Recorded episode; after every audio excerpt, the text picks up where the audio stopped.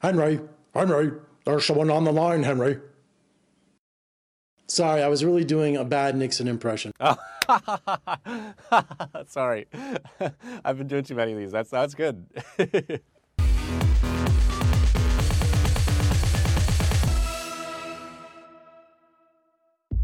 I'm going to tell you a story you might think you know. I was more involved than just being the Attorney General's wife. Someone injects her with a psychotropic drug. The story keeps getting stranger. If you want to take me out, you can do it. Nobody knew there was going to be an impeachment proceeding. Slow Burn began as a popular podcast about the Watergate scandal with all the strange subplots and, and forgotten characters. Now it's a six part series from Epix.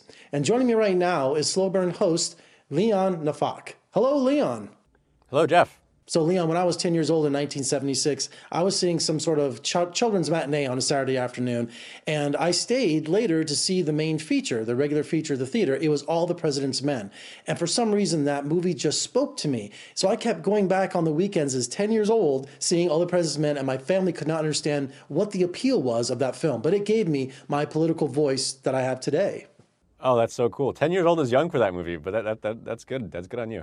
I even had the chance to interview Dustin Hoffman in my career, and he told me a similar story that so many people credit all the president's men in giving their, their political voice and their awareness in politics. For sure, yeah. I mean, all that that that movie was everything I knew about Watergate when we started working on this podcast. Uh, and it was a great starting point. But it, it, I also kind of got to see just like how much they had to leave out. I mean, this is such an amazing story with so many different subplots and, and, and characters that you know you can't fit it into a 90-minute movie. And so I, I, was glad I was glad to be able to pick up pick up their uh, you know their scraps and, and put them back together into this podcast and now this docu series. Well, even though Slow Burn is about the Watergate scandal, uh, it's so relevant today, you know, with corruption and scandal in, in our presidency and our, in our government today. But what happened with Watergate seems so tame by today's standards. Uh, yeah, I know what you mean. Uh, it definitely feels quaint sometimes to, to, to, read about like what what counted as a as a constitutional crisis and what counted as a you know many day story uh, you know that promoted that prompted outrage from people uh, definitely the rules have changed for sure. So, was it a challenge to find people to come on camera to speak about Watergate even these many years later?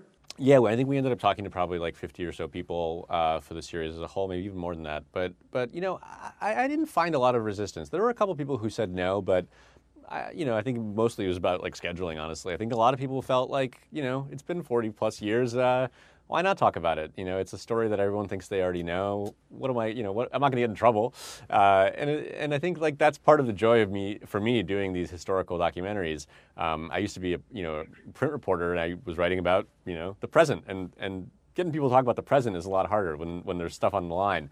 It's 40 years ago, you know, people are a little more cool about it and they, and they, and they are more willing to sit down and, and tell you the real story, which is, I think, part of what our advantage was in doing this show.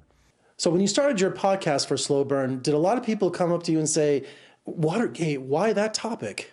I, I had that reaction at first. I, I got to be honest with you. I thought, you know, Watergate, like everyone already knows what happened. You know, he, you know, there was a Watergate, there was a break-in at the at the at the at a hotel or something, and then uh, what? Nixon got impeached, and then you know that's not what happened at all. of course, Nixon did not get impeached. Sometimes people do say that to me. They say, I already, I don't need to listen to this. I know what happened. Nixon got impeached, and I say, he didn't get impeached. I think you should listen. He got forced to resign, which is different. Um, but yeah, I, it was really it was it was finding out about all these different uh, subplots that I had not ever heard about that made me realize, oh, there's a lot of material here that we can introduce to people, and uh, you know, and it's going to feel fresh. Um, so for sure, yeah, I, I, I, I don't blame people for having that reaction at first, but there's just it, it, it's mind-boggling how much gets forgotten about the past. That's my that's my real takeaway is like how much gets forgotten about stuff that's in the news every day.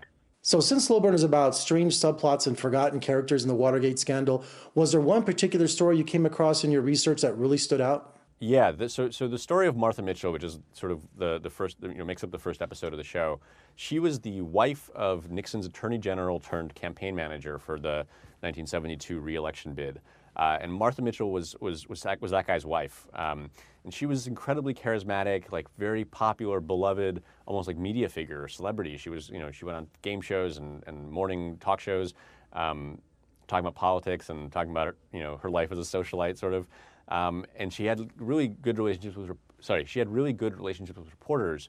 um, which meant that when the Watergate burglary happened, a lot of people in Nixon's orbit felt like Martha Mitchell was a threat because she knew all these journalists. She loved talking to them. She loved gossiping. And so they felt like, okay, she might say something that's going to expose what this really is. Because remember, at first, no one knew that it was a White House, you know, adjacent operation. Um, and so there was a fear that Martha was going to spill the beans. And so uh, pretty radical steps were taken to sort of contain her in the days following Watergate. She was, you know, kept in a hotel room in, in California, far from home. Uh, she was prevented from speaking on the phone. She was on the phone with a reporter, and one of Nixon's people like pulled it out of the wall to stop her conversation. Ultimately, she got injected with a tranquilizer. Um, because basically, she was freaking out, and you know, it ended up that she kind of had to go out and, and, and talk you know to the press about what had happened to her and people didn't really believe her. People thought maybe oh she's she's gone you know, gone, gone off the deep end. Maybe she's drunk or something. And um, it turned out that she she knew a lot more about Watergate than the rest of us for quite a while. Now, of course, you're coming from a podcast to a TV series, which is a visual medium. Tell me about the research you did for all the film footage. For sure, um, and you know, one one interesting thing about it was that we we you know, uh, we had seen some of that footage before when we were making the podcast because a lot of what uh, you hear on the podcast is sourced from TV news. But I, you know, and so uh, the my you know our producer Andrew Parsons had, had gone through a lot of that material and and and watched it, but I had not watched a lot of it. I just heard it. And so seeing like someone like John Chancellor on NBC News, you know, whose voice I just associate with the 70s now, actually seeing him, you know, sitting there with his, you know, suit and that background, it's just, it's so evocative. Um, there's a lot you can do in audio. It's a it's a it's a wonderful medium.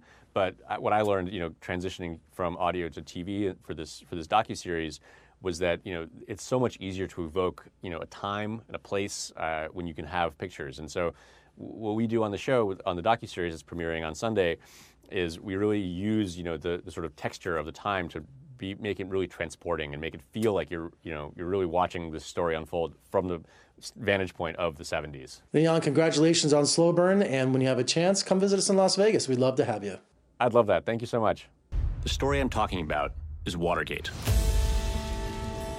And you can place all the blame right on the White House.